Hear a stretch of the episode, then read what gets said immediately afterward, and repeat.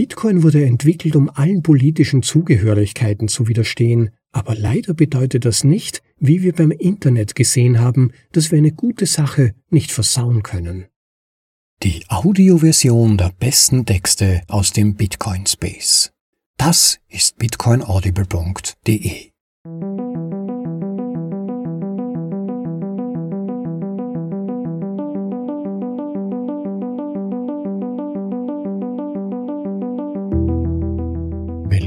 zu Folge Nummer 160 von bitcoinaudible.de, dem Podcast mit den besten Artikeln aus dem Bitcoin Space, für euch vorgelesen zum bequemen Anhören, ob unterwegs oder daheim. Ein gängiges Meme, ein gern geglaubter Wahrheitssatz über Bitcoin ist, dass er uns vom Fiat-Regime befreien kann und einen Hedge gegen die Einführung von Zentralbankengeld, also den sogenannten CBDCs ist, also Entwicklungen wie zum Beispiel dem sogenannten digitalen Euro, an dem, wie man hört, recht emsig gearbeitet wird. Aber ist das tatsächlich so? Und können wir uns gut darauf verlassen, mit Bitcoin in der Wallet die diesbezüglichen Sorgen abhaken zu können? Im Bitcoin Magazine ist kürzlich ein diesbezüglich recht aufrüttelnder Artikel erschienen. Und ich habe ihn so wichtig und emotional unangenehm gefunden, dass ich mir gedacht habe, er müsste auch in unsere Vorlesungsreihe aufgenommen werden. Ein Must-Listen also. Wir haben ihn übersetzt und für euch aufgenommen. Ich hoffe, er bringt auch euch zum Nachdenken und mit ein bisschen Glück führt er dazu, dass ihr Bitcoin bewusster und vorsichtiger nützt als bisher und euch vor allem auch dort engagiert, wo es Not tut. Damit aber genug der Vorrede, hört ihn euch einfach mal an. Danach gibt's dann wie immer noch ein paar Nachgedanken von mir und ich würde mich über eure Gedanken freuen. Bitcoin als CBDC. Im Originaltitel Bitcoin as a CBDC von Lola Leeds. Ein Zitat von Adolf Hitler. Welch ein Glück für die Herrschenden, dass die Menschen nicht denken. Bitcoin wird den US-Dollar nicht töten. Er wird zum US-Dollar werden, mit allen Kontrollen und Einschränkungen, von denen jeder CBDC-Emittent nur träumen kann. Unmöglich höre ich dich aufschreien, und kichere vor mich hin angesichts der äußersten Ignoranz, die sich mit dem Preisanstieg von Bitcoin quadratisch zu vermehren scheint. Bitcoin ist Freiheitsgeld. Und genau da liegst du falsch. Bitcoin ist alles, was wir aus ihm machen. Er ist eine Technologie, genau wie das Internet, das wir erfolgreich in die effizienteste Überwachungstechnologie verwandelt haben, die die Welt je gesehen hat. Klingt immer noch unmöglich? Denke noch einmal nach. Auftritt Impulswähler, also Wähler, die wegen eines bestimmten Themas zur Wahl gehen oder wegen eines bestimmten Themas eine spezifische Partei wählen. Bitcoiner sind heute so ideologisch getrieben, dass sie den Wald vor lauter Bäumen nicht mehr sehen können, was sie zu einer leichten Beute für Populisten mit orangefarbenen Schleiern macht. Schrei einfach ein wenig freie Meinungsäußerung mit einer Portion BTC angereichert von Washington DCs höchsten Berggipfel. Könnt ihr mich gut hören? Wir werden in euren Lieblingspodcasts auftreten und auf euren Lieblingskonferenzen sprechen, nur um sicher zu gehen. Microphone Check One Two, ist das Ding an? Irgendwas, irgendwas. Beendet die Fed 21 Millionen. Hört sich gut an. Meine Stimme hast du, Kumpel. Während Bitcoin-Twitter die sozialen Medien nach dem nächsten Eidechsenmensch im Anzug durchforstet, die man zitieren kann wie eine Bande hirnloser Zombies auf der Jagd nach ihrem letzten Dopaminkick, scheint die tatsächliche Gesetzgebung, die sich auf die Entwicklung von Bitcoin als erlaubnisfreies Finanzinstrument auswirkt, dem Verstand des durchschnittlichen Influencers zu entgehen. Erstens, Bitcoin ist ein Organismus, der im Internet lebt und atmet. Alle Gesetze, die die Art und Weise, wie wir kommunizieren, beeinflussen, werden auch unsere Fähigkeit beeinflussen, Bitcoin auf unerlaubte Weise zu nutzen. Einige dieser Gesetze sind ziemlich einfach, andere sind jedoch weniger leicht zu verstehen. In den meisten Fällen geht es um die vier Reiter der Infokalypse. Terrorismus, Kinderpornografie, Drogen und Menschenhandel. Wir müssen die Verschlüsselung verbieten, um die Kinder zu retten. Wir müssen Hintertüren haben, um El Gueda zu stoppen. Wenn dir jemand Bitcoin so laut ins Gesicht schreit, wie es die jüngsten US-Präsidentschaftskandidaten in den letzten Monaten getan haben, ist es sinnvoll, dreimal zu prüfen, wie jeder von ihnen zu den tatsächlichen Themen steht, die mit der Technologie selbst zusammenhängen. Und lasse mich dir sagen, sie sieht ungefähr so hübsch aus wie Stalins Oma im Nachthemd, und du möchtest sicher nicht, dass sie deine Transaktionshistorie durchstöbert. Der selbsternannte Verfechter der freien Meinungsäußerung Ron DeSantis hat seine Kampagne auf die Gipfel der Freiheit aufgebaut, aber er hat auch im Stillen eine Schlüsselstimme zur Verlängerung des Patriot Acts, dem USA Freedom Act, beigesteuert, mit dem die Praktiken der Überwachung von US-Amerikanern ohne richterliche Anordnung über Telekommunikationsanbieter fortgesetzt werden.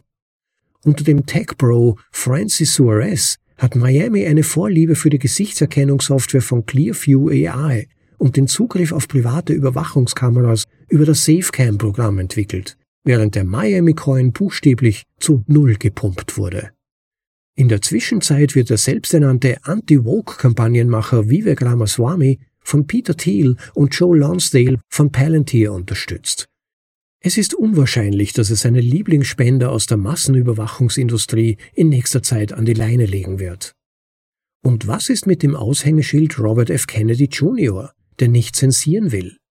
Laut seiner Website befürwortet auch er eine verstärkte Überwachung auf der Grundlage von Kriminalitätsraten in Gemeinden, was uns zu der Frage veranlassen sollte, ob die einzige Kluft, die er hier überbrücken will, die zwischen ihm und dem Oval Office ist.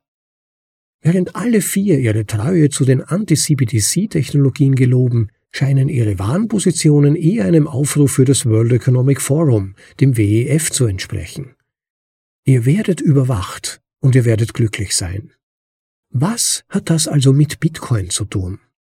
Wenn Regierungen digitale Zentralbankenwährungen aushecken, sehnen sie sich nach grenzenloser Überwachung und punktueller Zensur wie Cracksüchtige in einem Wohnwagenpark.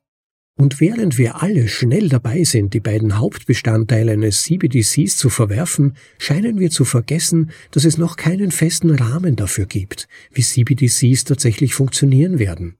Sie könnten MySQL verwenden. Sie könnten irgendeine Form von eCash verwenden. Aber Sie könnten auch sehr gut Bitcoin verwenden. Insbesondere dann, wenn sie als Teil des US-Schatzamtes zur Unterstützung des US-Dollars verwendet werden. Aber auch, wenn sie als gesetzliches Zahlungsmittel über von Lightning ausgegebene Stablecoins eingeführt werden, um das M1-Geldangebot zu decken. Nein, wirst du jetzt aufschreien, Bitcoin kann nicht von der US-Regierung ausgegeben werden. Und das kann er auch nicht. Aber das bedeutet nicht, dass er nicht umgewidmet werden kann. Genau wie Bitcoin selbst sind CBDCs programmierbares Geld. Im Gegensatz zu Bitcoin geht es bei CBDCs um Funktionen wie kontrollierbare Käufe, standortbezogene Beschränkungen, Transaktionen mit Ablaufdatum und Haltegrenzen. All diese Funktionen sind bei Bitcoin verankerten Stablecoins implementierbar. Die meisten dieser Funktionen könnten über die Basisschicht implementiert werden, sobald das Mining ausreichend zentralisiert ist. Aber lasst uns von vorne beginnen. Standardmäßig gibt es bei Bitcoin keine Privatsphäre.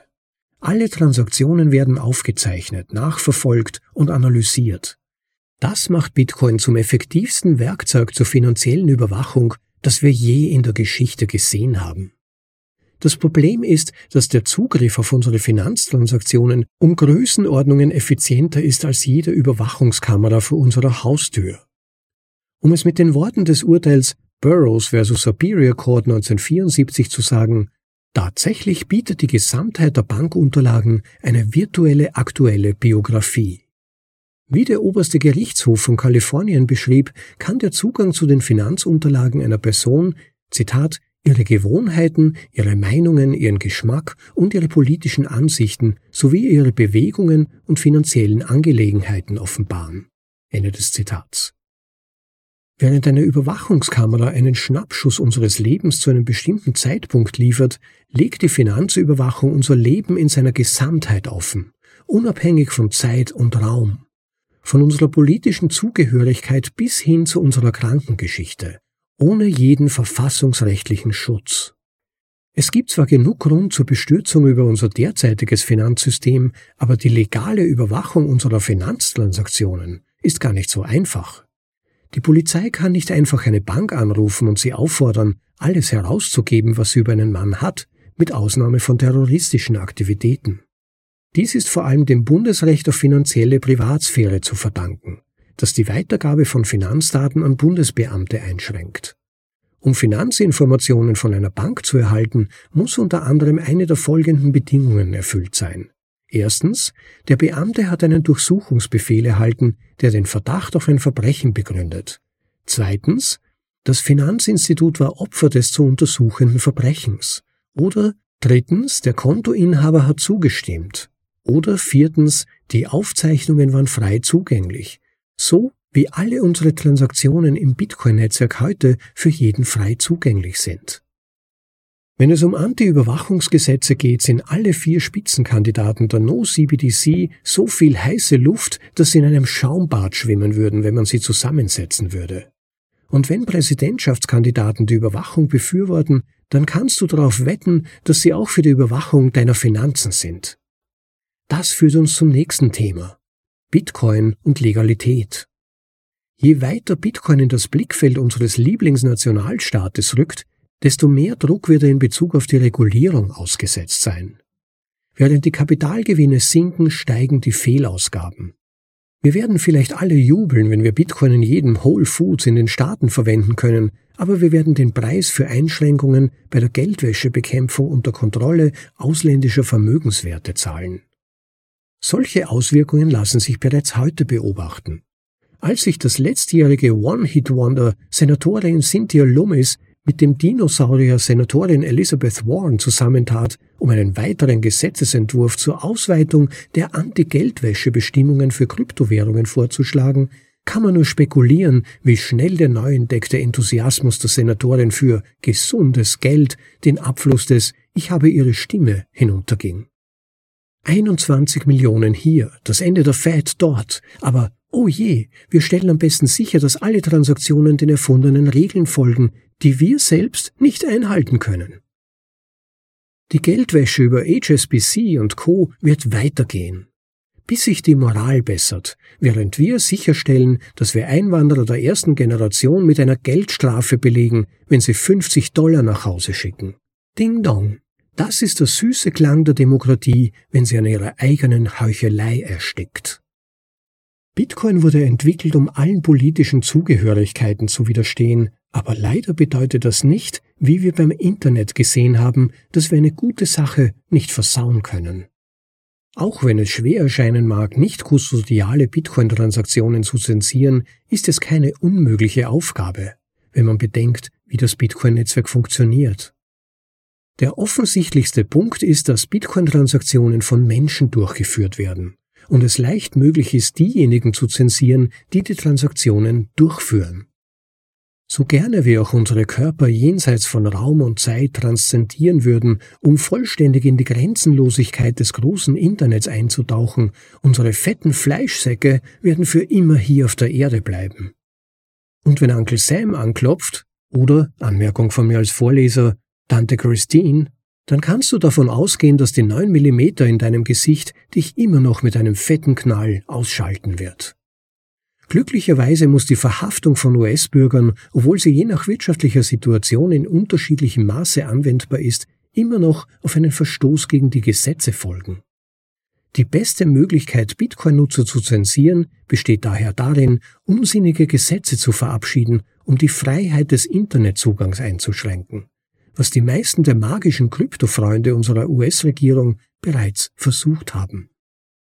Der texanische Senator Ted Cruz, der bekanntlich ein Verbot von CBDCs vorgeschlagen hat, hat für eine Änderung von Abschnitt 230 gestimmt, einer Gesetzgebung, die die freie Meinungsäußerung schützt, indem sie die Nichtrechenschaftspflicht von Dienstanbietern sicherstellt, die Plattformen von der Immunität ausnimmt, wenn sie mit sexuellem Material von Kindern zu tun haben wodurch ihre Fähigkeit, eine Ende-zu-Ende-Verschlüsselung anzubieten, effektiv untergraben wird. Du kannst Coin joinen, so viel du möchtest, aber wenn du nicht in der Lage bist, Transaktionen privat auszuhandeln, kannst du dir die Mining-Gebühren auch sparen. Gouverneur Jared Polis, der möchte, dass du deine Steuern in Bitcoin bezahlen kannst, hat für die Wiederzulassung des nationalen Internet Crimes Against Children Task Force Program gestimmt, das ziemlich wenig für den Schutz von Kindern tut, aber du hast es erraten, ziemlich viel dafür tut, die Zensur und Überwachungsmöglichkeiten der US-Regierung zu erweitern. Und wer hat noch dafür gestimmt? Richtig, der Verfechter der freien Meinungsäußerung, DeSantis.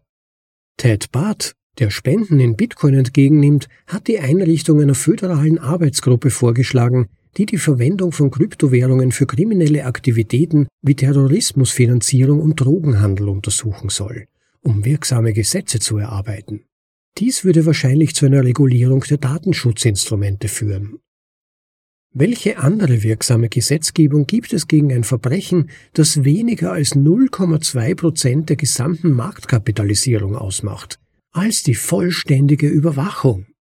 Ohne den Schutz der Privatsphäre ist die Zensur von Bitcoin-Nutzern so einfach, wie einem Fünfjährigen seine Knete zu rauben. Das bedeutet, dass die Instrumente zum Schutz der Privatsphäre für diejenigen, die klug genug sind, sie zu nutzen, weiterhin zur Verfügung stehen werden, selbst wenn sie wegreguliert werden. Aber Zensur auf individueller Ebene ist ein Thema. Die Zensur auf Netzwerkebene ist ein anderes.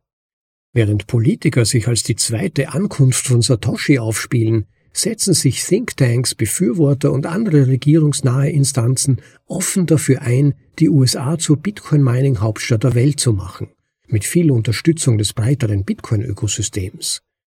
Auf den ersten Blick klingt das nach einer großartigen Idee. Wer würde nicht gern in der Lage sein, seine Bitcoin direkt zu Hause unter freundlicher Rechtsprechung zu meinen? Das Problem ist, dass, wenn sich das Mining auf eine Gerichtsbarkeit konzentriert, meiner willkürlichen Beschränkungen unterliegen können, wie zum Beispiel schwarzen oder weißen Listen.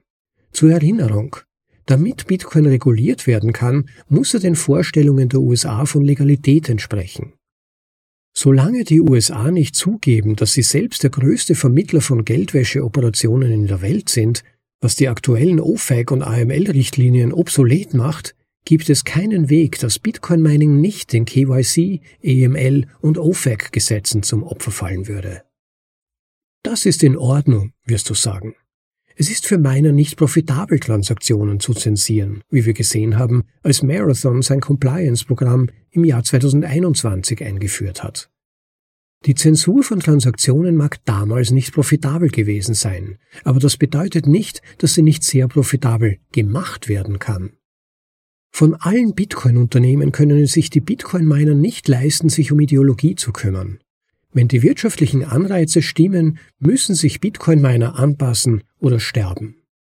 Aber könnten Notbetreiber die Miner nicht zur Nichteinhaltung zwingen, so wie wir es während des Block Size War mit der USAF getan haben? Sicherlich, aber Miner werden immer dem Kapital folgen.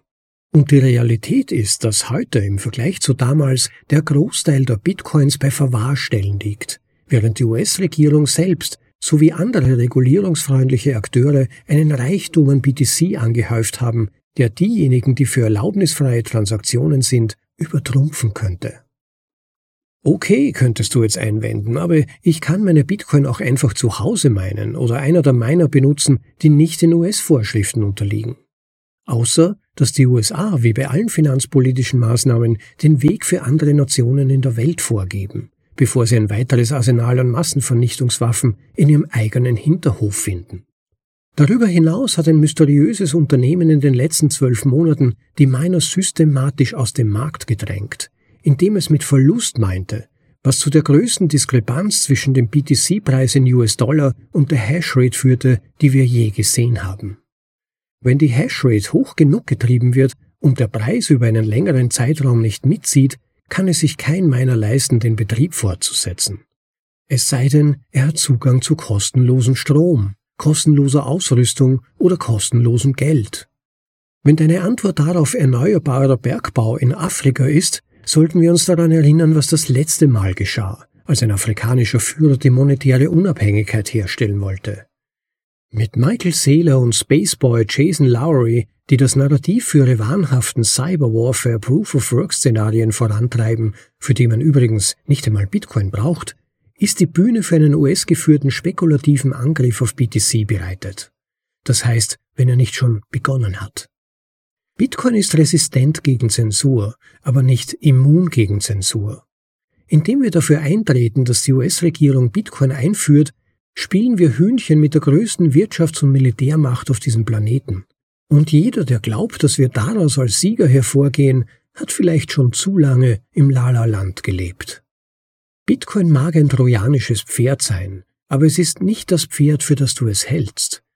Unter den richtigen Umständen ist Bitcoin in der Lage, als eine großartige Alternative zu CBDCs zu funktionieren. Du öffnest deine Wallet-App und schon erscheint das Stablecoin-Monster, das auf Bitcoin basiert. Ist das nicht einfach großartig? Völlig zensierbar, vollständig überwachbares Freiheitsgeld, aber zumindest haben wir unsere Marktkapitalisierung gesteigert. Es ist der feuchte Traum eines Autoritären, der sich als Transaktionsfreiheit verkleidet.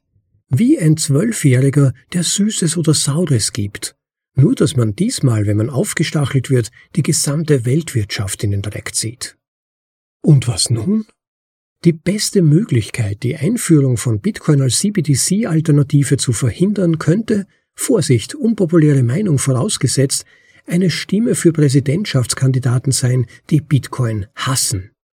Wenn jemand wie Elizabeth Warren Bitcoin in den USA verbieten würde, hätte das Netzwerk eine bessere Chance, sich weltweit weiter zu dezentralisieren und gleichzeitig widerstandsfähiger gegen Zensur zu werden. Also, was soll es sein, Anon? Digitales Gold oder erlaubnisfreies Geld? Zum vielleicht letzten Mal in der Geschichte liegt diese Entscheidung bei dir. Das war Bitcoin als CBDC von Lola Leeds. Also definitiv ein sehr provokanter Artikel hier von Lola Leeds. Aber ich denke halt immer, wenn die geistige Bequemlichkeit zu groß wird, dann steigt auch das Risiko, dass man übervorteilt wird oder dass Ereignisse passieren, auf die man nicht gut genug vorbereitet ist. Und wir glauben ja gerne, dass Bitcoin ein Werkzeug für Freiheit ist, dass Bitcoin quasi systemimmanent dafür sorgen wird, dass wir alle freier werden, eine Alternative zum immer gieriger werdenden Finanzsystem, der Inflation und so weiter gegenüber an der Hand haben. Aber Bitcoin ist nun einmal nur ein Tool, Bitcoin ist nur ein Werkzeug. Es kommt sehr darauf an, wie wir es verwenden, was wir damit machen. Und leider, man kann es einfach nicht anders sagen, auch der Staat kann sich dieses Werkzeug zunutze machen. Der Staat kann dieses Werkzeug vereinnahmen für seine Zwecke. Und wir sollten darauf vorbereitet sein, zumindest auf die Möglichkeit und uns entsprechend verhalten. Jetzt durchleben wir gerade eine Art Hochzeit, eine Hochblüte von Bitcoin kommt mir vor.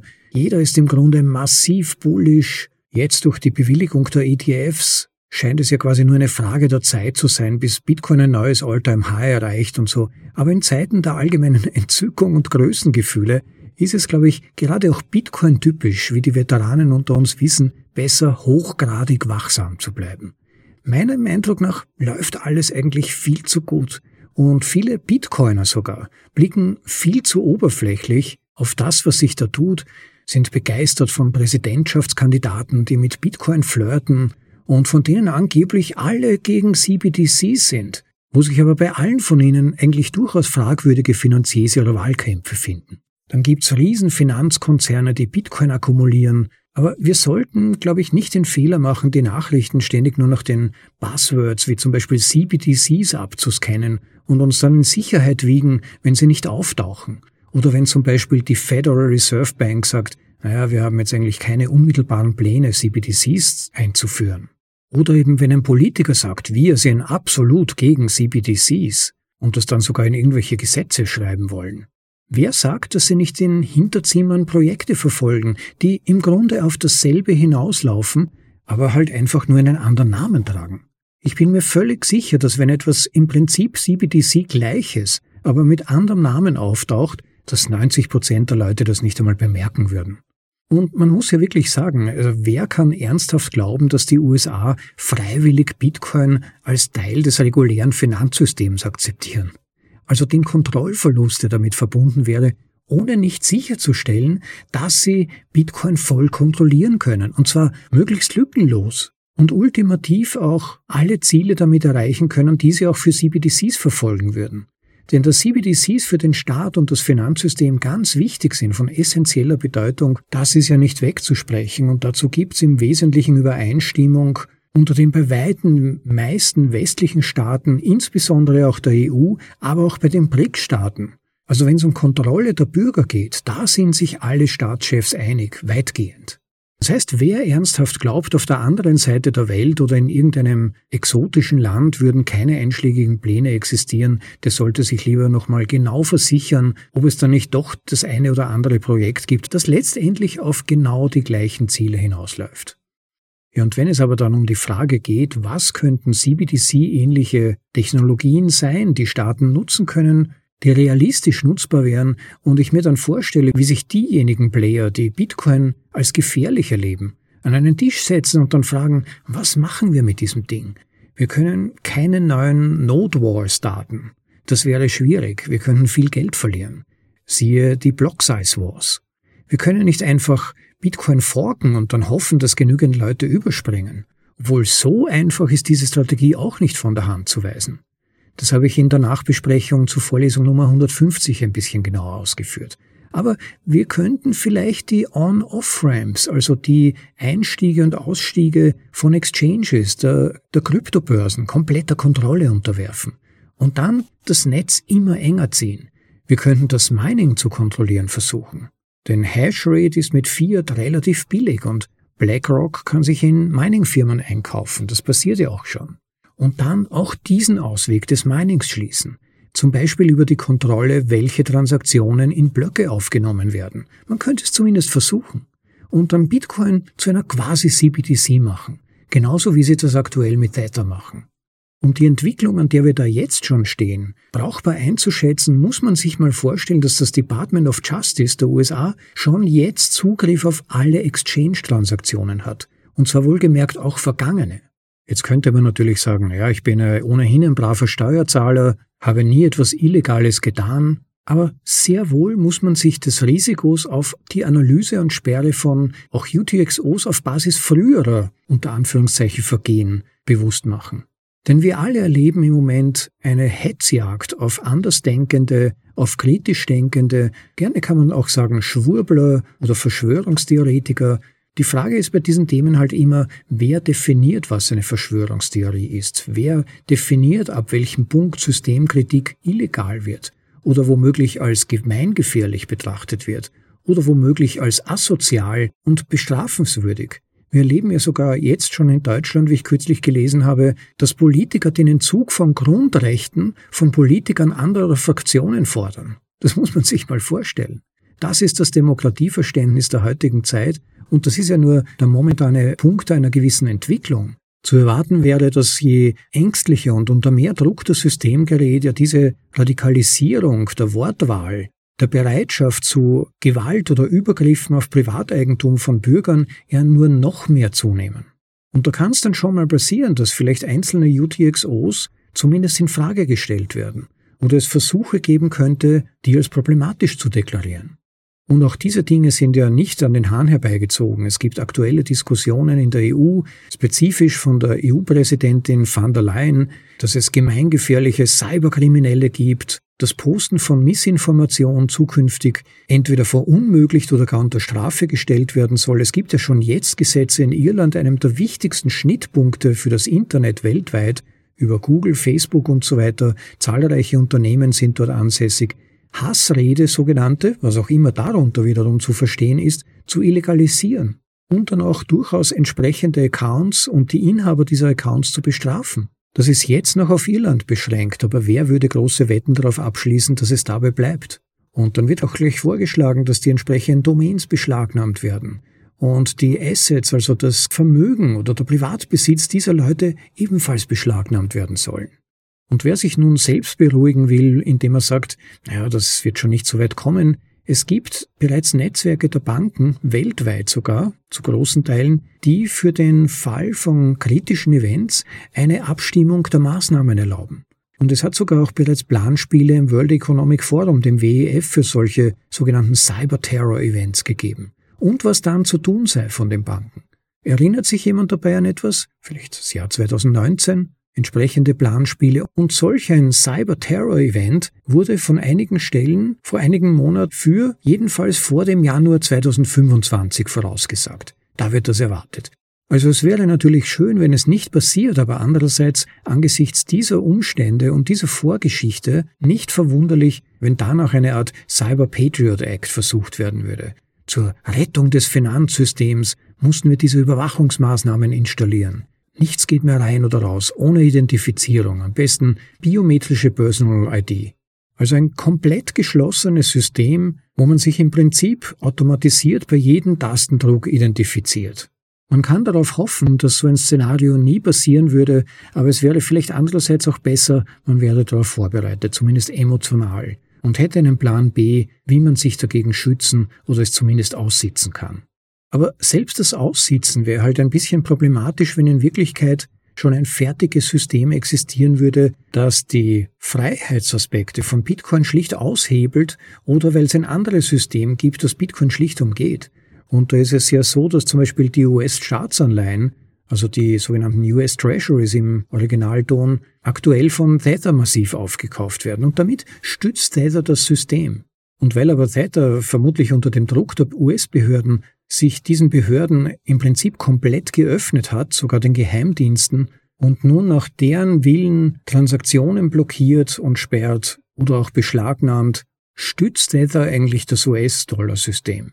Denn Käufer für US-Treasuries, also US-Staatsanleihen, werden dringend gesucht und Tether kauft dem US-Staat diese Staatsanleihen ab. Aber die Frage ist halt, sollte nicht viel eher Bitcoin zunehmend die Rolle der US-Treasuries übernehmen? Das wäre eigentlich Bitcoins ureigentliche Rolle. Und diese Rolle sollte nicht durch Bequemlichkeit von uns, von Tether und dadurch die Stärkung dieses Systems legalisiert werden. Man darf nicht vergessen, dass die aktuelle US-Staatsverschuldung schon circa, ich glaube, aktuell sind es 33 Billionen US-Dollar beträgt. Also die Wirtschaftsleistung der USA kann nicht einmal mehr die Zinszahlungen dafür abdecken. Die Fed muss also quasi wie wild US-Dollar drucken. Und da aber von den BRICS-Staaten diese Treasuries immer weniger gekauft werden, brauchen die Behörden unbedingt Käufer für diese Treasuries. Und leider muss man sagen, übernimmt diese Rolle zunehmend Täter und dann gibt's, glaube ich, einen weiteren relevanten Stablecoin herausgegeben von niemand geringerem als JP Morgan, nämlich US Plus heißt er, glaube ich. Das heißt, diese Stablecoins werden offensichtlich von den Behörden zunehmend als quasi CBDC instrumentalisiert. Was aber natürlich nicht heißt, dass Bitcoin unbeachtet bleibt. Es kann sogar sein, dass vielleicht wegen Bitcoin die Stablecoins bevorzugt werden, weil Bitcoin noch nicht komplett kontrollierbar ist an diesem Punkt. Deshalb glaube ich, steuern wir in Bezug auf Bitcoin wirklich einem großen Kampf, dieser großen Eskalation in diese sogenannte Then they fight you Phase, wo die Behörden alles daran setzen werden, Bitcoin unter ihre Kontrolle zu bekommen. Doch was auf keinen Fall passieren darf ab jetzt, an keiner einzelnen Stelle, ist, dass wir auf die Grundprinzipien von Bitcoin vergessen, entweder aus Bequemlichkeit oder aus Geldgier, sondern uns der wichtigsten Eigenschaft von Bitcoin entsinnen, und diese aufrechterhalten gemeinsam.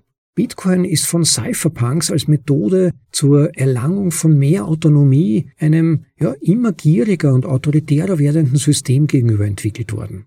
Und ultimativ, das wird uns immer gesagt und durchaus berechtigt, dass Bitcoin das System gerechter machen wird, dass Bitcoin vielleicht sogar den Staat in seiner heutigen Form obsolet machen wird und den Bürgern wieder zu einem eigenständigeren, autonomeren Leben verhelfen kann. Aber wir sollten nicht den Fehler machen zu glauben, dass der Staat, ja, das zunehmend international gleichgeschaltene Staatswesen sich hier auf den Rücken legen wird, wie ein Käfer mit den Beinen strampeln und sagt, oh, Bitcoin hat gewonnen, wir geben auf. Nein, die werden alles tun, um das korrupte System, von dem Abermillionen Günstlinge leben und es aussaugen wie Vampire ihre Opfer, aufrechtzuerhalten. Sie werden kämpfen und versuchen, jeden, der seine Bitcoin autonom verwenden möchte, das Leben so schwer zu machen wie möglich. Ja, vielleicht sogar zu bestrafen eine Zeit lang.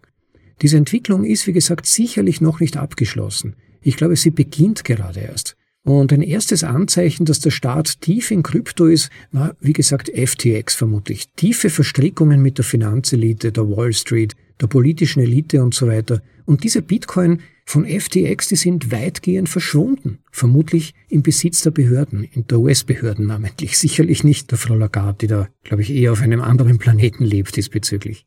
Und das, diese Akkumulierung von Bitcoin durch US-Behörden, da war ja FTX nicht der Anfang, das reichte zurück bis in die Silk Road-Zeiten. Laut Schätzungen sollen die USA im Besitz von mindestens 200.000 konfiszierten Bitcoin sein. Also je mehr Bitcoin der US-Staat akkumuliert, und jetzt rede ich wohlgemerkt nur vom US-Staat, von anderen Staaten haben wir so gut wie keine Daten. Ist anzunehmen, dass wir auf eine Zeit zugehen, in der dann selbstverwaltete Bitcoin, durch private Leute verwaltete Bitcoin, durch Bürger verwaltete Bitcoin, noch dazu solche, die nicht unter Anführungszeichen identifiziert sind, dass die als suspekt bezeichnet werden. Aber das werden dann genau die Bitcoin sein, die darüber entscheiden, ob Bitcoin Geld der Freiheit bleibt oder einfach nur eingeordnet werden in ein total überwachtes Finanzpanoptikon.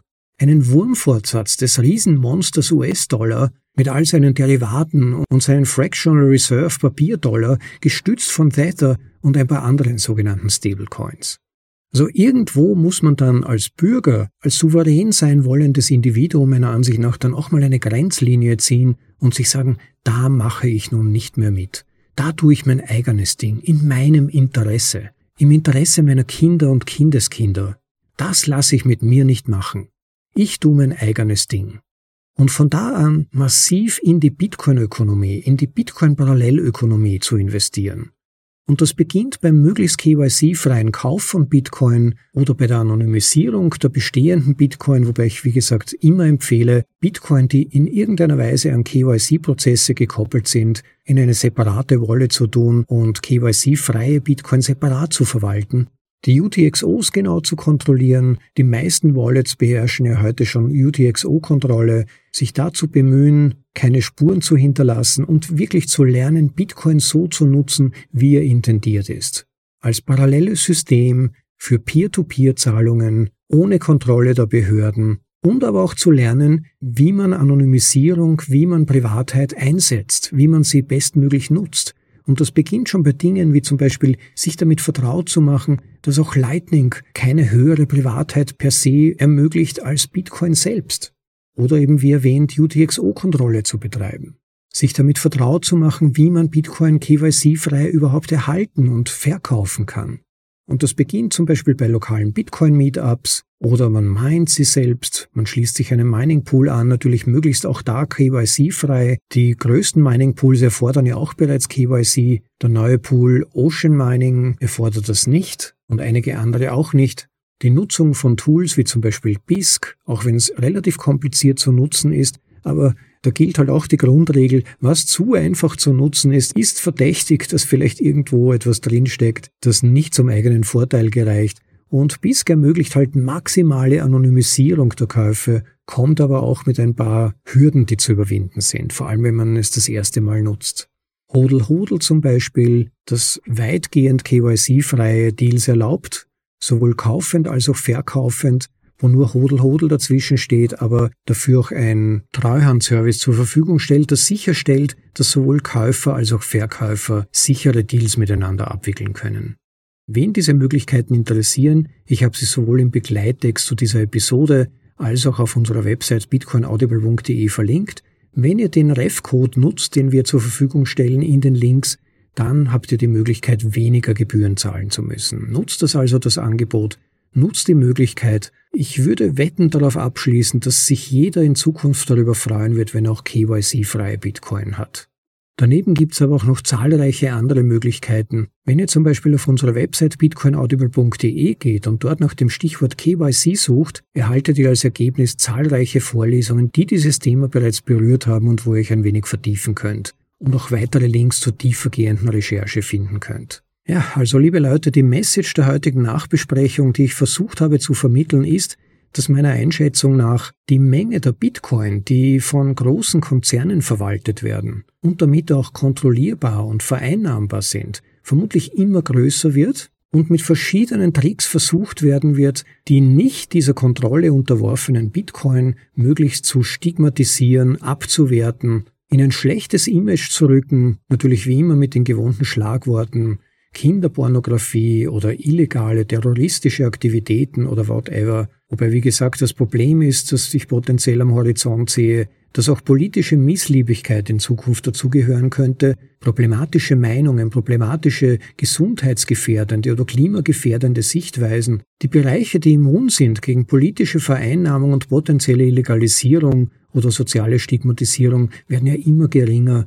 Und ich denke, wer da fünf, zehn, vielleicht maximal 15 Jahre gemäß der Zyklentheorie, wenn wir hoffen dürfen, dass danach dann der Spuk vorbei ist, wer sich darauf vorbereiten kann, Wer das entsprechende Wissen von bestmöglicher Bitcoin-Nutzung sich angeeignet hat, wer massiven Druck der Behörden hinsichtlich Illegalisierung und so weiter standhält, durchbeißt, sich nicht kleinkriegen lässt, ich glaube, der wird für die Zukunft, für das, was nach diesen 15, 15 Jahren kommt, bestmöglich gewappnet sein und vor allem auch immer eine Möglichkeit haben, parallel an einem vermutlich komplett überwachten finanziellen Panoptikon Möglichkeiten zu haben, trotzdem noch Geld zu verwenden, Wert auszutauschen mit Gleichgesinnten. Ich denke, das wird definitiv ein Vorteil in der Zukunft sein. Nur so kann man sich dem Sozialkredit oder Ökosozialkredit oder was immer dann der Aufhänger sein mag, bestmöglich entziehen. Aber an uns allen liegt die Herausforderung, dabei mitzuhelfen, auch entsprechend Aufklärung zu betreiben. Gerade auch bei Altcoinern, die immer nur dem nächsten Big Gains nachjagen, denen völlig egal zu sein scheint, welche Ziele da die jeweiligen Altcoin-Firmen zum Teil vertreten und verfolgen.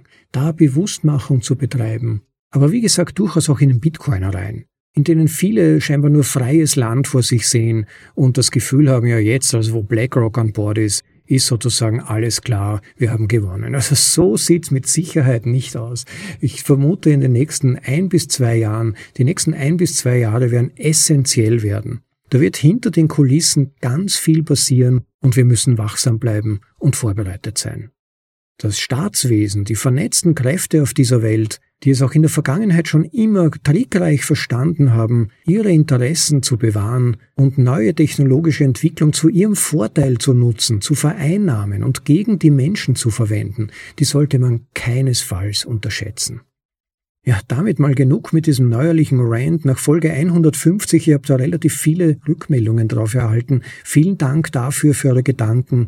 Wenn ihr diese Folge noch nicht gehört habt, hört sie euch an, gebt mir Feedback, gebt damit auch anderen Feedback über eure Gedanken. Ich denke, wir befinden uns in einer wichtigen Zeit und insofern wollte ich unbedingt diese Vorlesung machen, um vielleicht ein wenig Bewusstmachung zu erreichen über all die Herausforderungen, die in den nächsten Jahren anstehen könnten. Wenn ihr das Gefühl habt, es wäre vielleicht auch für andere wichtig, das zu hören oder mit in diesen Diskussionsprozess einzutreten, teilt diese Folge gerne, teilt diese Vorlesung. Das würde mich sehr freuen, vor allem auch, weil ich glaube, dass je größer das Parallelnetzwerk von Bitcoin gewissermaßen ist, das Netzwerk von selbstverwalteten Bitcoins, von KYC-freien Bitcoins nach Möglichkeit, umso mehr Chancen haben wir, dass damit sich eine nennenswerte Parallelökonomie ergeben kann und entwickeln kann.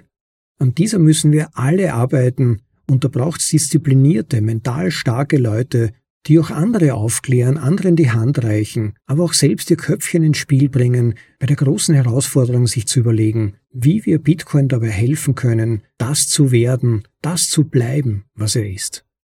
Ja, wer den Podcast als solchen unterstützen möchte, klickt bitte den Like-Button, aber noch besser den Subscribe-Button. Entweder in eurem Podcast-Programm oder noch besser auf YouTube, damit wir endlich mal die 1000 Subscriber erreichen. Das ist ja wirklich ganz nett. Vielleicht auch das Glockensymbol dazu klicken, dann verpasst ihr auch keine Folge in Zukunft. Gerne hinterlasst bitte auch Kommentare zu den Gedanken zum Artikel selbst. Schreibt uns auch gerne, wenn ihr interessante Artikel gefunden habt, insbesondere über das Eurosystem und die immanenten Probleme des Eurosystems. Da ist leider schwer etwas zu finden. Ja, und wer den Podcast noch mehr unterstützen möchte, der besinnt sich bitte aufs Value for Value Prinzip. Wenn euch dieser Podcast Wert vermittelt, wenn er euch wertvoll vorkommt, dann revanchiert euch bitte mit Sites. Schickt Sites zurück in der Höhe, die es euch wert ist, übt moralischen Druck auf mich aus, die nächste Folge zu produzieren, einzulesen. Möglichkeiten dazu findet ihr im Begleittext zu dieser Episode, zu dieser Vorlesung oder direkt auf unserer Website, unterhalb jeder Episodenbeschreibung oder auch ganz unten im Link mit Unterstützungsmöglichkeiten. Ja, schön, dass ihr wieder dabei wart. Ich hoffe, es waren ein paar anregende Gedanken für euch dabei. Hoffe aber auch, ich habe euch jetzt keine schlaflosen Nächte bereitet. Ich glaube halt nur, dass Vorbereitung, dass mentale Vorbereitung ganz, ganz wichtig ist. Wir leben in wilden Zeiten, das System wird immer desperater, man spürt es förmlich, aber immerhin gehören wir zu einem illustren Club, der vielleicht eines der wenigen Mittel an der Hand hat, unseren Kopf in den nächsten Jahren, vielleicht sogar Jahrzehnten über Wasser zu halten.